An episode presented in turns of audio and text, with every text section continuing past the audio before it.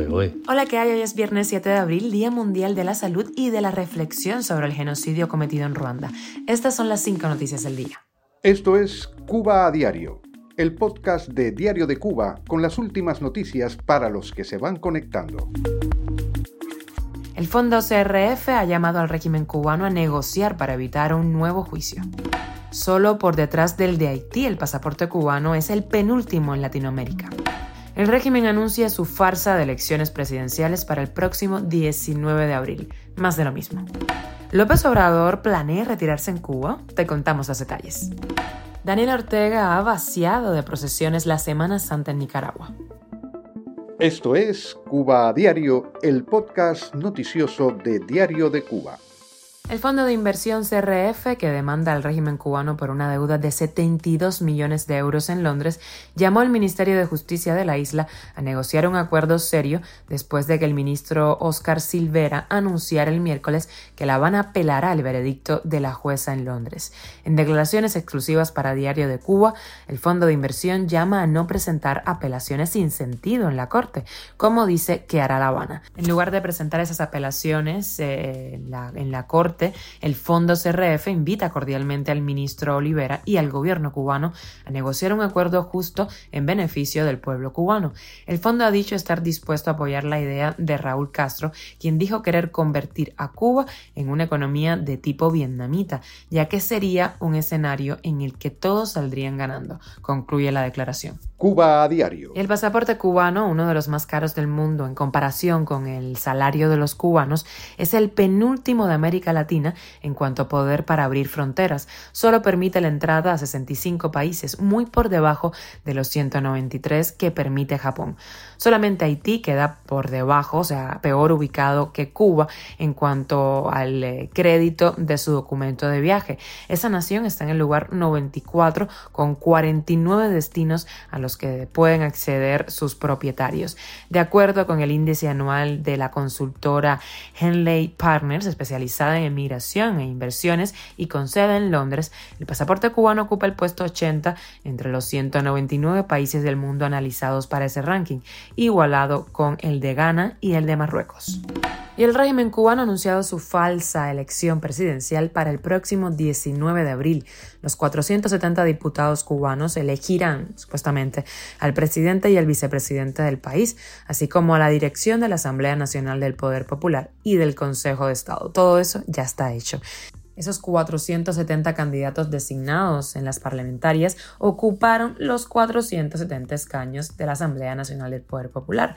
Votó en ese momento 75% de los cubanos con derecho a hacerlo, según las cifras oficiales, lo que constituye la participación más baja en unas elecciones parlamentarias en Cuba desde el año 1959. Durante esa elección popular, muchos cubanos fueron impedidos de monitorear el proceso, pese a que la ley electoral vigente reconoce el derecho a observar las elecciones. Los ciudadanos que pudieran observarlas reportaron irregularidades y una participación popular muy baja en contraste con las cifras anunciadas por el Consejo Electoral Nacional. La columnista de Diario de Cuba, Rafaela Cruz, demostró en un artículo la imposibilidad matemática de que 6 millones de personas votaran en la cantidad de colegios electorales habilitados en 12 horas.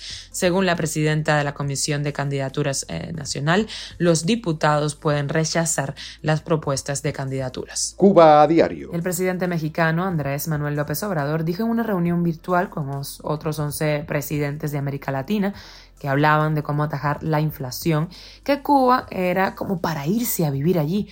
Eso es porque no ha vivido allí. Vamos a escucharlo. Ahora que he estado visitando el sureste, que he estado en, en Chetumal, he estado este, en Belice. Qué país tan bello. Y todos los países. Y Cuba es para irse a vivir allá.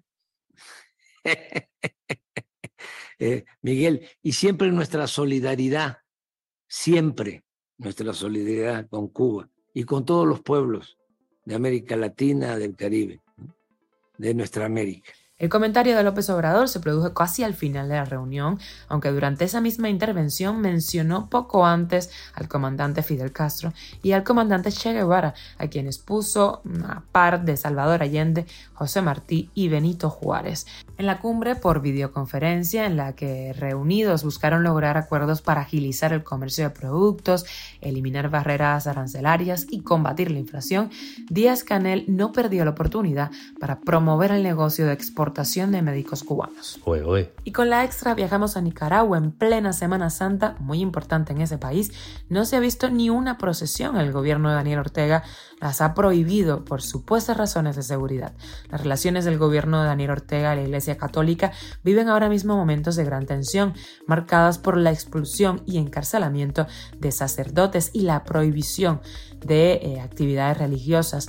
Los analistas suelen citar 2018 como el punto de partida del deterioro de las relaciones entre el régimen de Ortega y la Iglesia. Esto es Cuba a Diario, el podcast noticioso de Diario de Cuba, dirigido por Wendy Lascano y producido por Raiza Fernández. Hasta aquí llegamos, gracias por acompañarnos, que pases un feliz fin de semana. Nos escuchamos el próximo lunes. Esto es Cuba a Diario y estamos contigo de lunes a viernes en Spotify, Apple Podcast y Google Podcast, Telegram y síguenos en redes sociales. Yo soy Wendy Lascano y te mando un beso enorme.